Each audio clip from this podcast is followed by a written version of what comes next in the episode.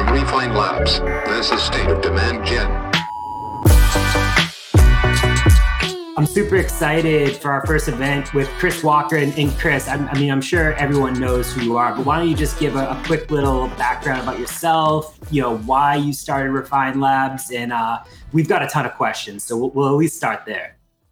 Cool. Yeah, looking forward to it. Hey, everyone. For those of you that don't know me, my name is Chris Walker. I'm the CEO of a company called Refine Labs. We help about 55 B2B SaaS companies transform their demand generation and go to market programs using a proprietary growth framework that we've called Pipe. And through the execution of these strategies across 55 companies inside of their CRM, looking at where the revenue is coming from, understanding their challenges with attribution or how they use technology or all these other things, through our scale, we see the market in a much different way than I used to see it when I was a marketer working inside of one company. And so I think that I have a vantage point that is very unique and very uh, interesting. And there's some people that don't agree with some of my perspectives. A lot of those people tend to be people that have financial upside in either selling or otherwise partnering with technology vendors. But for those of you that want to uh, take the information, there's definitely huge opportunities. I think there's the the era of the, as Nick said, the revenue marketer or how marketing is changing overall. Like we're in that spot right now. This is a career changing time for marketers because what's happening over the past 12 months. This is real stuff. Like the last six months, maybe way more of our sales conversations about working with Refine Labs happen with the CRO. Sales leaders are now being like, we really need to pick up on marketing. And the thing is, it's not about just picking up on marketing, it's about changing what you're trying to optimize for. It's about changing your mindset, it's about changing what you're doing. Um, and so there's a clear need in the market for people to go out there and be able to create demand in ways that companies haven't done before. And so it's a great opportunity for everybody and look forward to diving into the topics. Amazing, amazing. So, just a quick update for people that do have questions, you can throw them in the Q&A. Also, if you do want to hop up on stage and do a live video Q&A, we could do that as well. Just pop over to the Q&A tab, you would hit video Q&A and then we can bring you up. But I do have a lot of questions that were sent my way before this. So, Chris, I'll, I'll kind of go with this one first. So, what do you see as an agency's role in a company with little to no marketing team? It's funny. I I, I love uh, I love my answer. Sometimes it's counterintuitive. Like I don't I, I don't think you should have an agency at that stage. I think you should have an in-house marketer or several marketers that are focused on business strategy. Who are we selling to? Why do we win? What are our customers like? When do they want to engage with sales? How do we empower our whatever three to ten reps to improve their win rates or improve their conversations. Like that's what you need at that level, not a agency running ads for you. Yeah, definitely agree with you there. There was another one, and this one was super interesting, and I'm kind of interested in myself as we try to figure this out. But for companies that are trying to move up market, how should they approach marketing, and what kind of key strategies and tactics should they be considering? I think you got to focus on stepwise moves. Like my company's doing it right now. The challenge of what most companies do, and like some of them have been our customers before, and just the strategy is broken and it doesn't work. It's like you can't go from being a 5K ACV product and then going into next year say, okay, we're going to keep selling there, but then we're just going to go and win 100K deals. We have no proven go to market there. We don't know if we have product market fit there. So we're not sure if we have product market fit. We're not sure if we have go to market fit but we're going to put into our plan that our ACV is going to go from 5K last year to 65K blended next to the future year. And what happens, you just set the whole company up to fail. So when you're doing these things, you need to focus on first establishing the insights from the customer. The second piece is do I have product market fit in that customer segment? And so inside of it, do I have product market fit? Like we have a couple episodes with Mark Roberge on the podcast that did a really great job outlining this. So I'll kind of like highlight it like over broad strokes at a high level. You got to figure out because when you go from selling the 5K deal to the 100K deal, your customer usually changes. And when your customer changes, maybe your product needs to change too. So when you go in, you go and talk to those people, maybe they don't want to buy the product. Maybe they don't have the pain point. Maybe there's other things, maybe there's other tools at that level of the market that they already use. So trying to figure out what are those types of things. And then if and when you establish more of a product market fit, which is like, okay, we can acquire customers consistently, those customers have success with the product because we're in recurring revenue models for the most part. Then you got to think about do we have go to market fit, which is focused on scale, customer acquisition cost, like operationalizing the things that you did in product market fit, which are typically unscalable. And so taking those logical like steps makes it a stepwise jump. And so I think about it way more as the you march up market. You don't just like drop over here from 5K deals and okay, now we're selling to the enterprise now. You really need to think about it as okay, we're making jumps. We used to only sell to companies that were less than 100 employees. Now we're winning in the 250 employee segment. We had to make some changes to the product. We needed to make some changes to how we message, but we did it. Now we're winning in deals that are 500 or 1,000 employees. Like these are awesome things. Our deal sizes are going up, things like that. Along the way, when you're in the go to market fit thing part of the process, you might also realize we need different go to market strategies. We need different outbound motion. We need different types of sellers. We need a different sales process. So there's all of these nuances about how you change. But I think the, the biggest mistake that I see here is is not acknowledging that you need to march up and so I see projections of we're going to go from selling to only 200 employee and below companies to we're going to sell enterprise 10,000 plus accounts like McDonald's and companies like that. And it's usually a recipe to not win. That's awesome. It's a question from Grant. If a company is already doing the create demand strategy, how do you change the split the funnel assessment to still be relevant because it's not lead gen? The split the funnel analysis is definitely best used for companies that run all direct response lead gen, which is still a majority of the market. And so, what happens with the split the funnel analysis from there is that typically the amount of sources that you have decrease a lot. So, you go from getting all these leads from content syndication, paid social, LinkedIn, paid social Instagram, paid social Facebook, YouTube, Google Ads all these different places to really it just comes down to like we're optimizing across all these channels for people to come to our website and say hey i want to buy now. The amount of sources decrease. You then you have website and even in website you could have like a source detail field that has like request a demo free trial sign up contact us. You know there's probably like sub sources inside of that. You definitely most likely will have an event strategy still or some level of field event strategy and you'll probably have some like outbound enterprise ABM or outbound motion, something like that. And so once you get aligned, because the split the funnel analysis is really for marketing to analyze where are the sources of pipeline that drive revenue. And so once you have that, you basically are like, okay, so these things that we're doing are not driving revenue. We have 12 months or more of historical data about what's happening. So we're going to stop doing them or we're going to change how we're doing them and we're going to focus on the ones that drive revenue at a high sales velocity. And then I move it into pipe instead of marketing sources, it becomes pipeline or go to market sources. Then you have website, you got events, you got enterprise ABM or outbound, probably maybe both enterprise ABM, cold outbound, partner maybe, and then you have you know, for companies 3 to 6 core sources of pipeline and when you break them into separate things, you can forecast better because each one will have different sales cycles, different win rates, different ACVs. You can forecast better, you can optimize better, and you can plan better.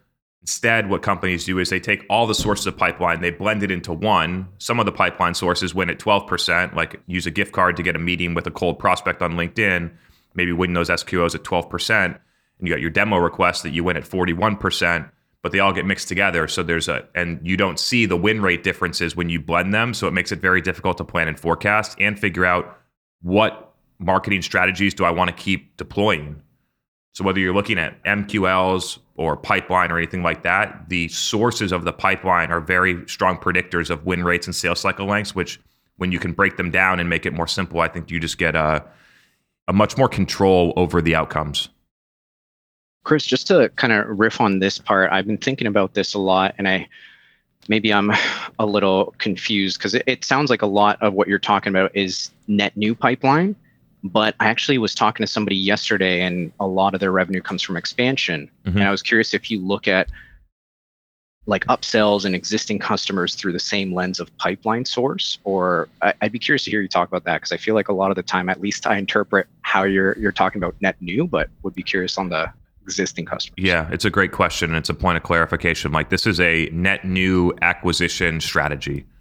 And then when you get into more of this like expansion motion, like companies will use influenced revenue here, but like, and it's hard to determine whether like, are you just like, is it making an impact or are you just doing things that you are tracking and you're going to sell that deal anyway? That's the thing. That's my main gripe with influenced revenue. But on that, that side, like it's really driven at once you acquire the customer, I feel like if your marketing strategy is set well, where you're communicating a vision of how you see the world, you're creating content that people like, you're creating events that people like, regardless of whether they're a customer and your most, you know, highest paying, most evangelistic customer, or they're in your pipeline, or they've never heard of your business, that the content can make just as much of an impact on any one of those people. It just doesn't have the tracking, right? And then, but when you get to an upsell, most of the sources are going to come through account management, customer success, or sales, like just the the attribution will will be weighted that way because you are they already know who to go to when they want to expand, or we're going to proactively do that. I like to having marketing's budget get scrutinized against net new acquisition because this day and age, like that's where marketing drives the most impact. And then the activities that marketing does definitely influence the impact on expansion revenue, customer success, retention, metrics like that I just don't measure them that way. No, that's awesome. Thanks for that clarification. The question actually came from a forecasting challenge of like they're getting most of their revenue through expansion, but how the heck do they forecast that? Because typically it's like, yeah, they're coming to their person when they know they're ready to buy. Yeah, but the problem is not forecasting expansion, it's figuring out how to get new net new customers.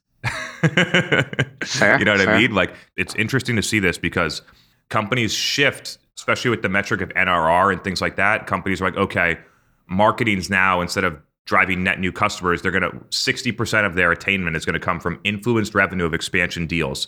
Mm-hmm. And what you do is you just take the most powerful weapon that you have in your go to market to get new customers, marketing, and you redirect them on something that your sales team and your customer success team can have on lock, right? It's like marketing should run air cover to those accounts, not spend 60% of their time and budget on expansion companies move that way because it's a band-aid because they can't acquire new customers. Oh, that's awesome. Thank you for for going in depth on that. For next question we got our good friend jorge soto or george as uh, some people know him by. I would love to hear your thoughts on this. How do you define product market fit versus go to market fit? I'm going to be uh, probably butchering my my friend uh, Mark Roberge's definitions here, but I, I think that he's defined it in a way that is the strongest that I've seen. I think a lot of people use product market fit as like we got 15 customers or we hit a million ARR or something like that. But they've redefined it. Mark has redefined it as some level of signal where a certain amount of the customer, our customers, hit a certain retention metric that's a leading metric to retention within a specific period of time. So, for instance, one of HubSpot's examples, and this might not be 100% accurate, but you'll get a sense of what I'm saying we want 75% of our customers to integrate five or more parts of the tool within 60 days of signing on. For Slack, it's like we want our accounts to send more than a thousand messages within 30 days. We want 80% of our accounts to send more than 30 uh, a thousand messages within 30 days. So it's a it's an action. There's it's time bound and it's a percentage of your overall customers that do it. If they do this thing, it's a very strong indicator that they're going to be a long-term successful customer. So it takes a it takes the LTV conversation and it shortens it so you can take action on it more sooner. So that's in product market fit. It takes a lot of time and usually you're probably going to have to make assumptions and take guesses when you're in early stage. And then once you start to develop and aggregate data, especially if you're a SaaS product, you should be able to do some analytics and understand what are the behaviors that our best customers do within the first 60, 30 to 60 days. So product market fit on that side, it's subjective and you control it. But the key is that it's not going to work for you if you take shortcuts and it doesn't actually lead to retention and customer success. On the go to market fit side, it's can we achieve a level of customer acquisition cost to lifetime value ratio that is supports the scale of this business? So can we operationalize and scale a program to maintain what they have is three to one CAC LTV. I think that you should be going for even further than that now. That, but Mark defined it as three to one LTV to CAC. And then so you have two definitions there. In product market fit, you're doing unscalable things.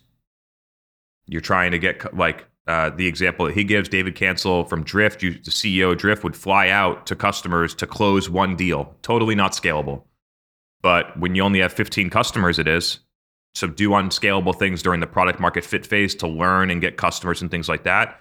But then at some point, as you reach the go to market fit stage, you need to figure out how am I going to create some level of operation so that this can scale. And using a metric like LTV to CAC or a similar metric like that to as the control of while you do it. Yeah, that was really good. I want to kind of go into a little bit, and, and I know uh, it's funny because I feel like you brought this up about a year ago. So, evangelism within B2B, Martech and Sales Tech. I know that like, you know, IT, they've had advocacy for a while, but I feel like Martech and Sales Tech are lagging behind. What are your thoughts on evangelism and doubling down on it as a strategy in 2022? It's basically all that I do. with the recent evolution of the internet, specifically over the past two or three years, with the mass movement into community social networks and th- and things like that, like the evangelist move has gone from great to exceptional when executed properly. So I think it's an incredible buy to think about how to do this. I think that the term thought leadership should be let's get rid of that term and let's move it to evangelism and that can happen through a chief evangelist. It could happen through like at my company we have tons of different people that are not incentivized on revenue that post great information for people. So there's a lot of different ways that that can come to form. But generally like having one or more people that are communicating where you believe that the world is going as an organization and why it matters to the people that you're targeting or or working with i think is uh borderline necessary at this point definitely agree with you there. Let's see. There was another question that came in that was that was pretty interesting. It was from Trisha. So, how did you land on Zoom recordings for your podcast strategy? How do you measure success for the podcast, and what metrics are important to you? Cool. Let's take these one by one. Great questions, Trisha. So, how did you land on Zoom recordings for your podcast strategy? So, Trisha, we just like one week, Gaetano DiNardi and I were like, hey, you want to do a Zoom meeting for marketers and see what's going on? And we were like, yeah, let's try that. And we did it on Zoom, and about 19 people showed up live, and it was a great event. And we decided we wanted to keep doing it. Um, we continued on Zoom for a little while, and then we would move to a uh, different level of events platform if it was available. But the thing that Zoom has that other people do, we use Zoom meetings so that people that we can have as many people that are on the video be on video if they want. So it feels more like a community to us because we have like 50 to 75 people that are on video at those events and interact with one another in the chat and more than just like listen to what I'm saying. And because all the other virtual event platforms are web based, they can't support that level of bandwidth for that many video feeds. So that's why we landed on Zoom from a technical reason, is because we wanted to feel more like a community. How do you measure the success for the podcast? We measure the success for the podcast on revenue. Is our business growing? And not even attributed revenue. Is the business growing? I guess I'll break that down and then what metrics are important. So let's break this down in a bunch of different slices. So the first indicator that I'm looking for on the podcast, which we use a lot of live events to record the podcast because you get immediate feedback from the audience about whether or not the stuff that you're saying resonates with them, is are the things that I'm saying resonating with people? Are they valuable? Are people giving me positive feedback? What questions do they have? So the first signals are always qualitative. Most B2B marketers miss here because they're so obsessed with quant they jump right to how many views did we get? Where's the attribution? How many leads did we get? The first step is in any content strategy, am I creating information that these people want? Ideally, am I creating information that these people need? When I say need, it's when they see that this is here, they think that it's a secret weapon. They think that they are getting information that other people don't have that give them an unfair competitive advantage. That's I think what the north star needs to be for content, and people just don't go into it with the mindset like that. They're like, let's build this ebook so we can collect MQLs, you know. So reframing why we're doing it in the first place, I think, is the first step. So positive, qualitative signals is the first thing I'm looking for. If you get that and you have the right strategy, everything else is automatic. Everything else is going to follow.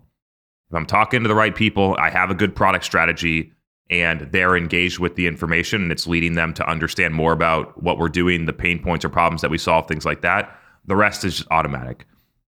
Beyond that, I'm looking what we use is the people that come into our website and say, Hey, I'd love to talk to someone on your sales team about working with Refine Labs, that they have in there's a field that says, How did you hear about us required?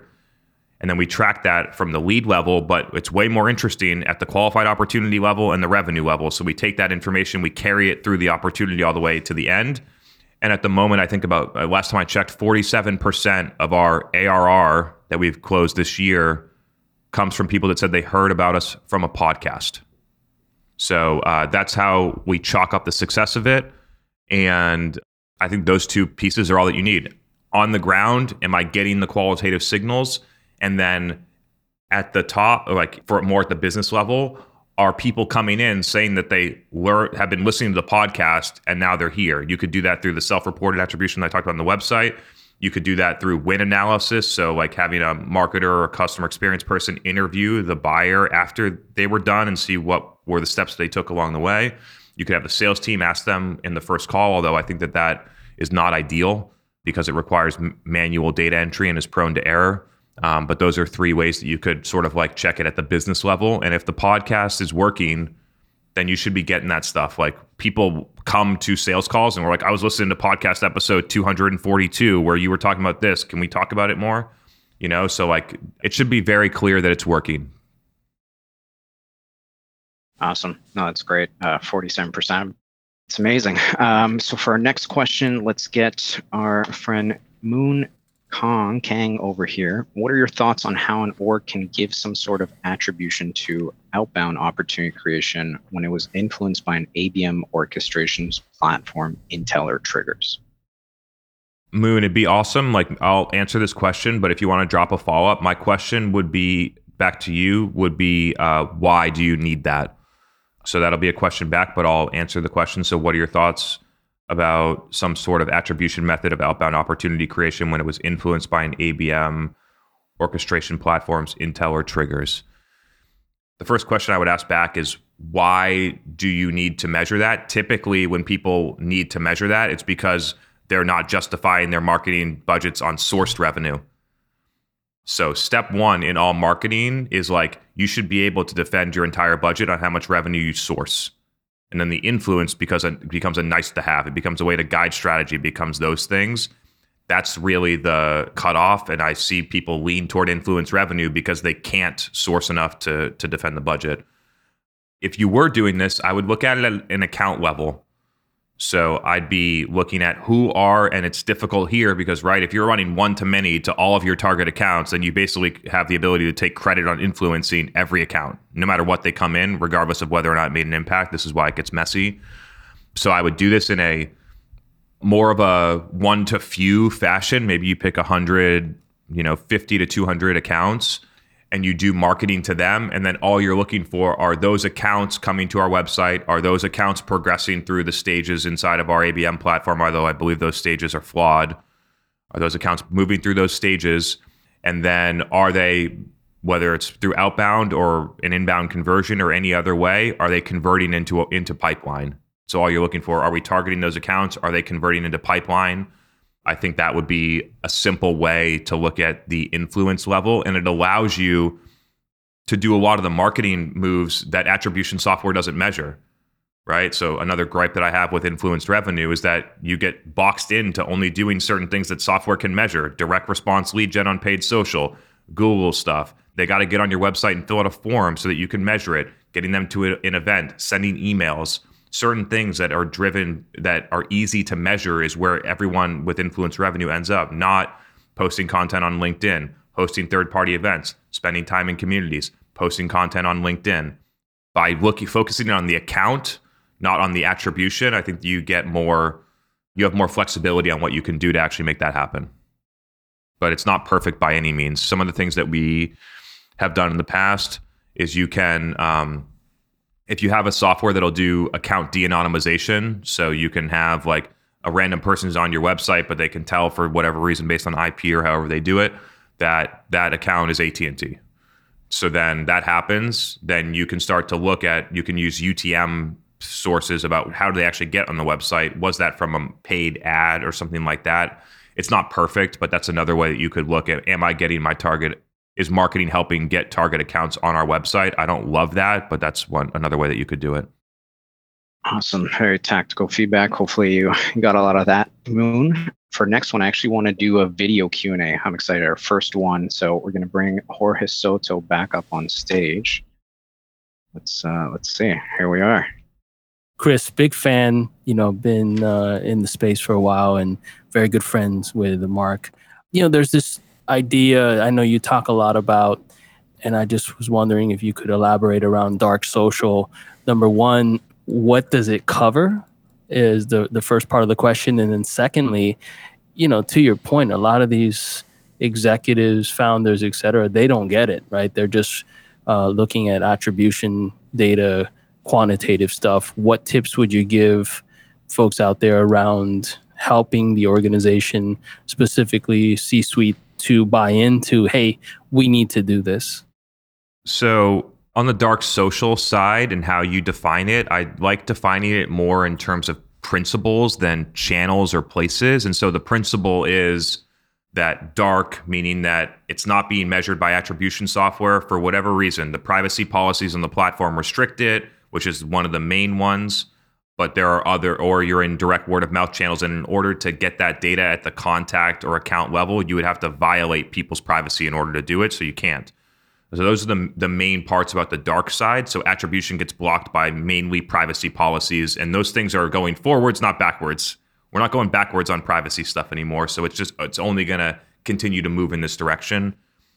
On the social side, it's driven through word of mouth between peers, either at scale. I post on LinkedIn about a product or what I'm doing, and 100,000 people see it, or in one to one, Nick sends me a DM and says, Hey, I'm trying to figure out this thing. What product should I use? And I answer him, right? Or anything in between. Like I'm in Revenue Collective and I say, Hey, I want to ditch this vendor because they suck. Who should I use instead? And 30 people comment on that thread and tell you what you should do and why. So there's a ton of different examples about how this plays. But and it's not only about what product should I use, right? It could be you taking this video saying it was really valuable and then you dropping it inside of a community or inside of a group or inside of something like that saying hey i thought this was valuable. You should check it out. And it's just the sharing of content which then becomes there's 20 people in that thread that had never heard about chris walker or refine labs but then they see that piece of video. They've heard about me. A couple people start listening to the podcast. And then that's just when you do it what happens when 50 people share my post and other people take the links and so you can see how that starts to execute at scale so dark not being measured mainly because it would violate significant privacy policies of people. Social happening through word of mouth. You break that into channels or places, social networks, Facebook, Instagram, LinkedIn, TikTok, places like that. All of those platforms have significant privacy policies that would never give you the data that says, you know, Jorge watched my video on LinkedIn today for four minutes and 47 seconds, and they're going to push that into our CRM. There's no way that would violate every privacy policy about the platform. So that's not happening. We got content platforms. So I look at social networks and content platforms a little bit differently. Social networks, maybe more for, there's a lot more engagement. Content platforms, it's more content first. So you have YouTube, Spotify, an Apple podcast, places like that you got communities. Communities could be Slack, Discord, LinkedIn, Facebook. The medium doesn't really matter. It's a community. Third party events like the one we're on here, right? I could drop a couple of names of vendors right now and there'd be no tracking to that because they're not hosting the event. So, and that's happening at conferences, that's happening in, you know, a CMO group that they meet with 30 CMOs. It's happening all over the place. So, third party events and meetups there's direct word of mouth, DMs, one on one Zoom call, like places like uh, what else is there? Text messages, phone calls, whatever. There's what I call internal company communication channels, mainly Slack or email, but this is mainly happening in Slack, where somebody will take a LinkedIn post of mine and then put it in their leadership Slack channel or put it in their marketing Slack channel. Or if I talk about BDRs, put it in their BDR Slack channel or whatever. So those are six huge categories of where content gets shared, business priorities get set, people collaborate and understand what their peers are doing. They validate their decisions with peers, either like directly or indirectly about, hey, like I'm going to stop using this and keep using this and see if people give them the thumbs up or the thumbs down. All of that stuff is where buying happens right now. B2B buying, that's how it happens, right? And none of it gets tracked. And so that's the core issue here is that there's been a massive acceleration in all of these things, and people still play by all the old rules. We need attribution. We got to focus on. And then if you need attribution, you have to run an MQL machine. There's no way around it. So attribution and the need for attribution at the channel, at the marketing channel level drives what you do and how you do it to a bunch of stuff of what you would do in 2011 or 2014 when the internet really was very immature, especially in a B2B landscape where it was basically search engines and affiliate blogs, and then you had your own blog. And the evolution from there to there of like, how often do you go to a news website anymore? How often do you go to a vendor's website? You go there for one thing to convert. Everywhere else, you're getting the content in one of the places that I just listed. You're hanging out in those places. And then once you hit some level of intent, then you go to a couple different places, and that takes all of the attribution credit review sites, Google search at, at, the website, or you happen to get cold called by someone and they capture that demand. So that's what's over there. How do you get founders on board? You can share that this clip because that was one of the most clear ways that I've articulated this concept. But to be honest with you, the best way would be to find people that already believe in it. Because if you look at your career over the next two year period of time and today is day one and you're spending your time trying to convince people that the way the world works right now is the way it works when it's obvious. And so then you it takes you six months to go and convince them, and they're like, okay, I'll give you fi- like five thousand dollars a month to start like producing a podcast and running some LinkedIn ads.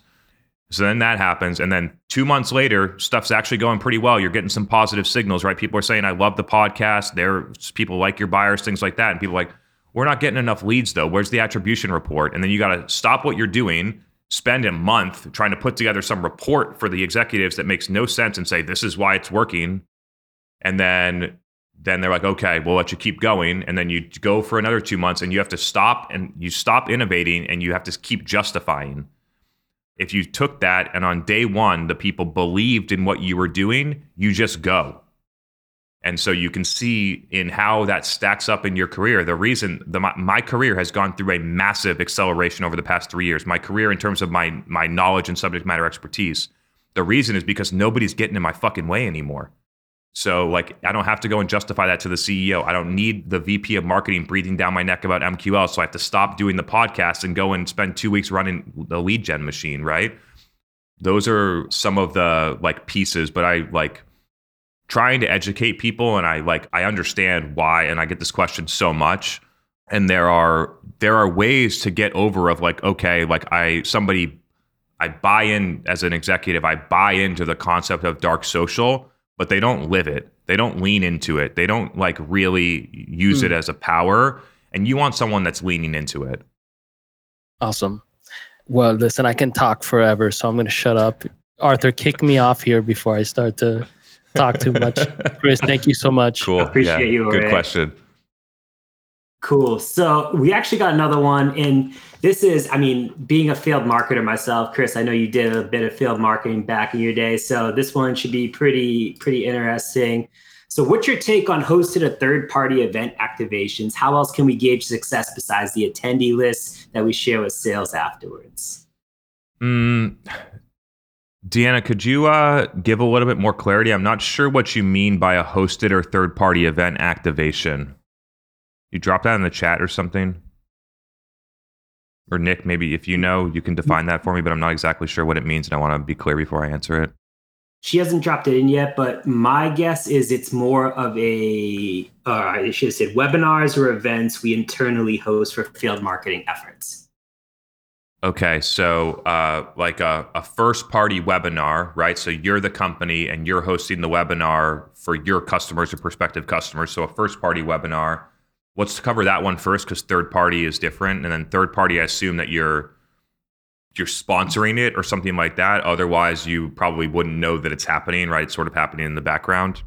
She said uh, trade show or, or virtual event on like the third party. Got it. Okay.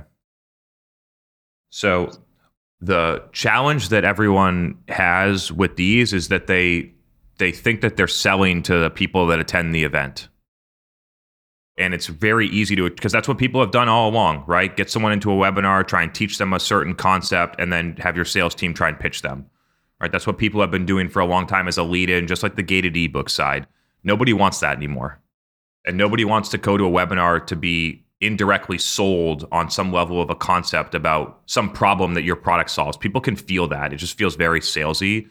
And so when you think about the event, it's not about selling to the people at the event. It's about how do you amplify the content afterwards that then creates the awareness that drives people in. So I find that field marketing gets too boxed in Like it really needs to be field marketing and demand put together in order for this to re- like those two teams working together and having some level of shared KPI around this would be very important. I can't tell you the exact number, but my guess is less than 5% of our customers had a person at the company come to our first party event before they became a customer. Like very few, right? And so if we measured the success of our events only about who came to the events and did they buy from us later, it would have told us to stop doing the events a long time ago. So we need to think about a different a different way to do it. So the activity for me of hosting the event is a part of the content process. And then I measure the success of the entire content process against how many people come in and say, I heard about you at, at on the podcast or different things like that. So the event is just a vehicle to create the podcast. So I think at a, at a first party level, that's how I handle it. I recognize that that's not going to fly in a lot of companies, and a lot of field marketing events are way more geared toward converting people that are lower in the funnel than the way that I handle events. And so, if the case to put a field marketing event together in Kansas City with three accounts, two of them are your customers and one of them isn't, with the intention of closing the one customer, then just measure the success of that event. Of did you close the the one customer, right? So I think if the objective of the event is to do sales, then just measure it against sales metrics. And if the event is to create awareness, create demand, produce other pieces of content, then I would measure it the way that I mentioned on the trade show type of side, I believe that the only reasonable way to measure the success of a trade show booth expense is on net new acquisition of people that you got badge scans at the booth. If you measured against that, a lot of trade shows would be deemed failures because it gets hidden because they do a lot of expansion conversations there. You could do all those conversations without a booth not a lot of people go around and look for like what booth to stop by anymore at a trade show like because they have availability of the information and the content and the product information on the internet every day. So like it's not like they it's not like they need to go out of their way to discover some new level of innovation at the trade show booth. So when it comes to that i would just look at we scanned 100 badges. Those 100 badges created 100 badges of contacts that are net new accounts that created three opportunities we won one of them. It was 30K ARR. We spent a quarter million on the Dreamforce booth. And you can sort of get to that level. I think that the piece that's most unique and was the thing that I said at the beginning about thinking differently about the event generally, about the event is not made to sell to the people at the event. If that's the mindset, the way that you and what in events you invest in and how you do your own first party events change a lot. It's really worked for me. Yeah, that's that's great, great feedback. So I want to get into to TikTok a little bit. I know Chris, you're on there. Uh, a lot of the Refine Labs teams on there. I'm on there. I'm trying to get Arthur on there. He hasn't jumped on yet, but um, we got one. Could you share from Trevor? So could you share any early learnings from TikTok? What does your for you page look like? Is the algorithm naturally showing you B2B marketing, sales, content creators, and thoughts on the future of the platform versus YouTube? I'll leave this up for a second for you. Yeah let's get into it. Early learnings for me is that I'm personally thinking about having a little bit of a different strategy on TikTok than I do on LinkedIn, specifically on what are the topics that I'm talking about and why. And so I've treated LinkedIn as a more narrow focus right now. Like it's the, the my content is very specific and very niche and I'm opening up the sort of like I'm talking a lot more about entrepreneurship, career, things that I'm learning. It's opening up the lens a little bit and I mix in demand gen content. I don't have the mix down perfectly, but I am thinking that a little bit more of a broad angle is going to work for me there. Volume is definitely an important part of the process when a lot of my videos had started to take off. Like I've had a couple that have gone for a thousand engagements, which is really strong. It's like my best post on LinkedIn get a thousand engagements, but I've got a couple of those on TikTok out the gate. And when those things happen, it's really driven through uh, some level of volume or consistency. I had a sort of off of it right now, but I was posting every day for quite a while. And I feel like once you get the snowball to start rolling, the TikTok algorithm really signals that because not a lot of people are doing it at that volume. So I do think that volume sets you apart. It's volume has worked. It works well on every platform. Volume worked well for me on LinkedIn, and consistency volume and consistency will work on other platforms. Figuring out the video format, right? So, like, we can post produce this video and then put it on TikTok, or I can take face to camera and film something like that raw. We're still trying to figure out which is best, or maybe they are both needed, but the level of post production, I think, is higher on TikTok than on LinkedIn. How you put like how you overlay diagrams or words or captions or things like that to get people's attention. I think that the amount of time that you have to get someone to consume goes way down. So like the flip up flip, if you don't get someone in like less than a second, then I think that you're going to lose them. So getting getting something at the beginning is really important. Is another thing that I've learned. But generally, it's like there's so many different ways to win. So uh, it's like I found those things, but you should go out and test what it is for yourself because at the beginning of LinkedIn, people would tell me what they learned, and I started to do it, and I realized what they thought was wrong. So don't just listen to what I said. Really try and test it and figure it out for yourself. The for you page, I am getting uh, my content gets served to people that it belongs to. I got 2,000 followers now, but everyone starts in zero. And my content's being served in for you pages to people that should see it. And I'm getting a mix of content about some people in content marketing, B2B or SaaS or things like that, and then a couple of other categories that are outside of B2B. The TikTok algorithm, in terms of interest, is by far the best algorithm on the internet.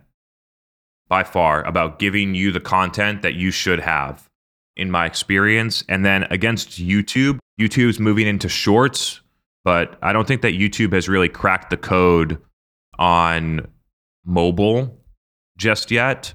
I think that it's still primarily a desktop platform and people are use the mobile on the go, but I don't think that it's mobile native.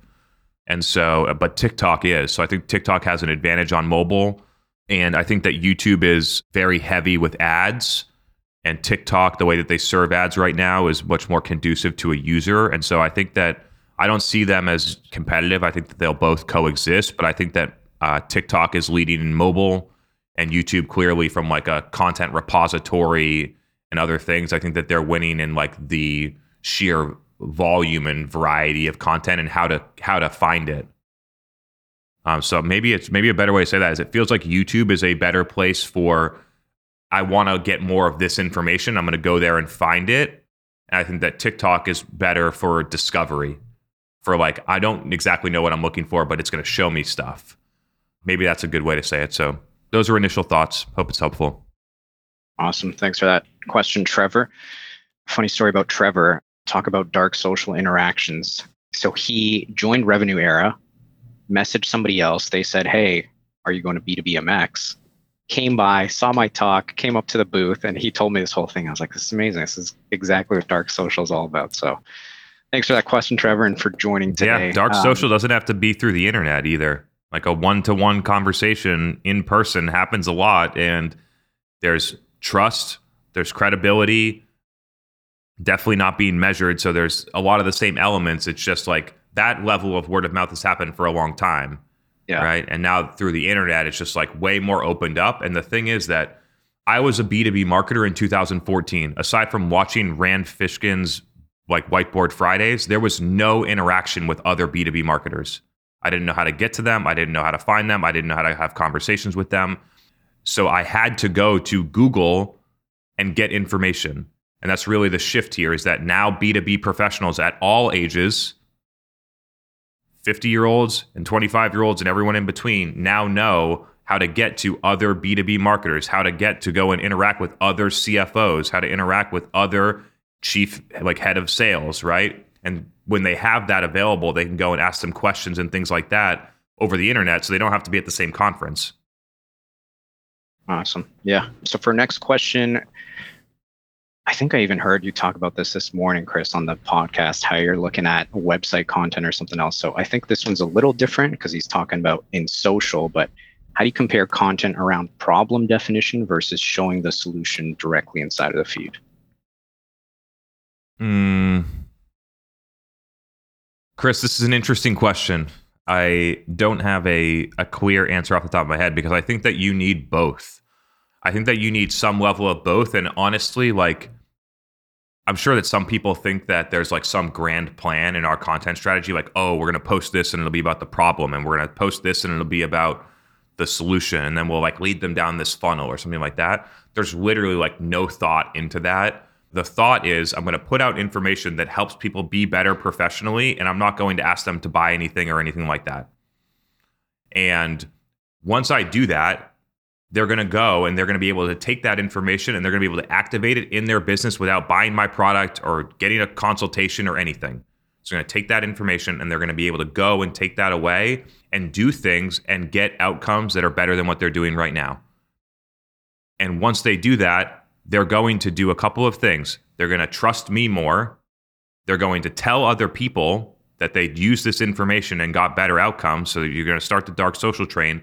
They're going to tell leaders inside of the company that they've tried these things and that they're working better, which is going to lead people to come to my our business's website and say, what does this company do and can they help me? And so, from a content strategy standpoint, I think that you should be very focused on both things, helping people understand the business problems that you solve viscerally. That's the piece that's missing for most companies. It's like people feel it when I tell them that their LinkedIn lead gen ads win at 0.1% because they do. They can go back into the data and they can say, damn, Chris was right. We win one out of 780 LinkedIn lead gen leads. So, with the level of specificity, they can feel like I, I know the problem that they have in such a clear way and i can communicate it both with business data and emotionally like why is sales and marketing not aligned? Here's the business data. Here's the emotional side of it. So that piece and then i don't really even talk about the solution that often. Like i just tell people what they should how they should solve it and they can go and they can try and solve it on their own. We could help them solve it way faster and with a much higher likelihood of success but all the stuff that i give is totally actionable and they could do it on their own um, I think that's another piece that's missing from the SaaS like thing is that it all leads back to you got to buy the product.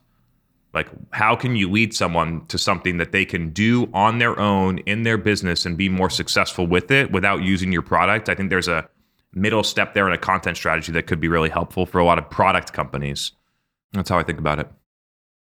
It's awesome. Probably have time for one more question here. And well, yeah, we got to make it quick because I'm I'm jumping from at this, one o'clock, right? Yeah, I got it. I got. Uh, I'm hosting an event at one o'clock. So all right, let's make let's, it yeah, we'll snappy. So this is a Florence question. question on community community-led go-to-market approaches. As community-led go-to-market approaches are on the rise, the dark funnel attribution problem seems to become more relevant for marketing teams. What's your advice for community-focused marketing teams when they have to defend their marketing budget by showing the inf- showing the influence revenue? Go work at a different company this whole question is like almost everything that I don't believe in. So I'm going to try and help you, Florian, real quick. It's weird. I don't think about it as community led anymore. Like I think that it's community is a part of it, but I don't like this like the led part. Like it's sales led, it's product led, it's community led, it's whatever led. Like community is a big part of making the strategy work. But when it comes to a, a led, you're typically either product led or sales led. Community is one big element to making it work I call it content driven community so that the real start is that the content and the point of view and then people that believe in that content and point of view surround it and create a community. So it's the op- a lot of people start a community of in a different direction. It's like I think it's why my community is so like tight knit is because the only people that would come are people that believe in the point of view. And it also becomes a really interesting content engine so um, you got that piece. Obviously, there's massive challenges with attribution when you're doing things that aren't direct response. When you do things that are in the best interest of your customer, when you play the long game, when you do those things, software doesn't measure most of them. And so that's a realization that most people don't don't understand or don't think is true yet, and they will realize it over time because the market's going to force them that way buyers keep moving and eventually companies are going to have to look and be like wow our customers are way over there and we're still way over here because that's the only thing our software can measure. So eventually people will get forced that way. I wouldn't look at this as influenced revenue. I would put how did you hear about us on your main conversion form on your website? And i would look at one how many people are coming in and saying hey i want to buy now and how much pipeline do we create off of out of our website? Easiest way to look at it. Okay. Is that number growing every quarter or we we create a, a million in quarter one in pipeline, and now we're at one a million five, and now we're at two point two seven five, and now we're at four. If the business metrics are moving in the right direction, it's really interesting. Executives don't really care where it's coming from. So, and it's it's about centering people on the metric that matters. So we call it hero pipeline or pipeline that's going to win at a high rate, and then move that metric. You'd be surprised how how quickly people don't care about attribution The second piece is you can add how did you hear about us on the website and people will if if the community is impactful, they're going to tell you. So if there's people in there that are getting value out of the community for 6 months, like people will say, I've been in your community, I'm learning these things, or I've listened to your podcast, or I watched your CEO on LinkedIn, or I saw your CTO speak at this event, or they'll give you that information. So if you're trying to figure out how to measure anything in dark social, like self reported attribution is by far the easiest thing ever to implement. It'll get you way further than you are right now. And for a lot of companies, it's enough yeah, shout out Nick. You maybe you can give a quick example, and then we'll hop off here. But like, I think you've implemented that at your company and getting uh getting some really interesting insights. Yeah, yeah. We're, I mean, I'm I'm driving two to three inbounds per week, and they're just from seeing my content on LinkedIn. And I've actually driven two inbounds from TikTok, and I'm just starting over there. So it's yeah, and no attribution, right? Like you'd never get that in attribution, but people literally say that. Yep. Yeah, it's so cool. It's so yeah. simple. Exactly. So, all right. I know we're up on time. Chris, thank you so much. I know we didn't get to everyone's question, but we'll have to do this again soon. Hope you all have a great rest of your day, and uh, we'll see you next time. Thanks for putting this together and appreciate all the questions. See you soon.